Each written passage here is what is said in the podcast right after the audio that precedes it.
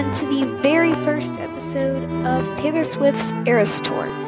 Taylor Swift has officially announced that the Eras Tour will be her first tour in five years, and fans are giddy with anticipation.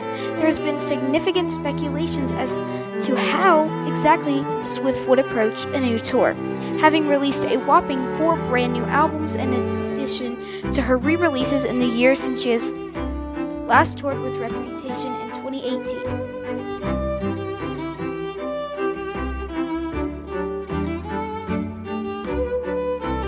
Originally, she was set to hit both coasts in the US with Loverfest, a performance based around her seventh studio album Lover, but COVID derailed those plans and rescheduling did not work out the way she had hoped.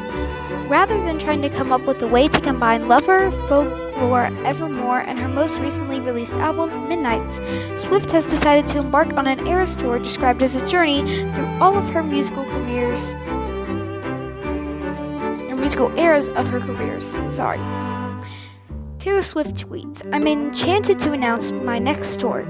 Taylor Swift Eras Tour, a journey through my musical eras of my career, past and present. The first leg of the tour will be in stadiums across the US with international dates to be announced as soon as we can.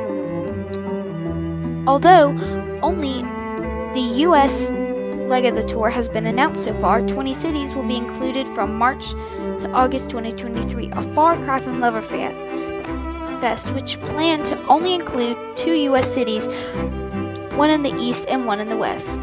Paramore, beabadoobee, Phoebe Bridgers, Girl in Red, Muna, Haim, Gayle, Gracie Abrams, and Owenn have all been announced as opening acts that will vary based on the location. And a particular interest of Swifties to Swifties in the announcement on pricing. Tickets will start at $49 and go up to $449, with VIP packages priced at $199 to $899. While they could definitely set fans back a good amount even before Ticketmaster fees or resales come into play.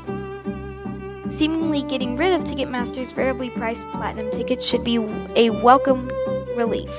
If you want to snag tickets for Swift's Eras Tour, you'll have to register with Ticketmaster by November 9th, with tickets officially going on sale November 15th.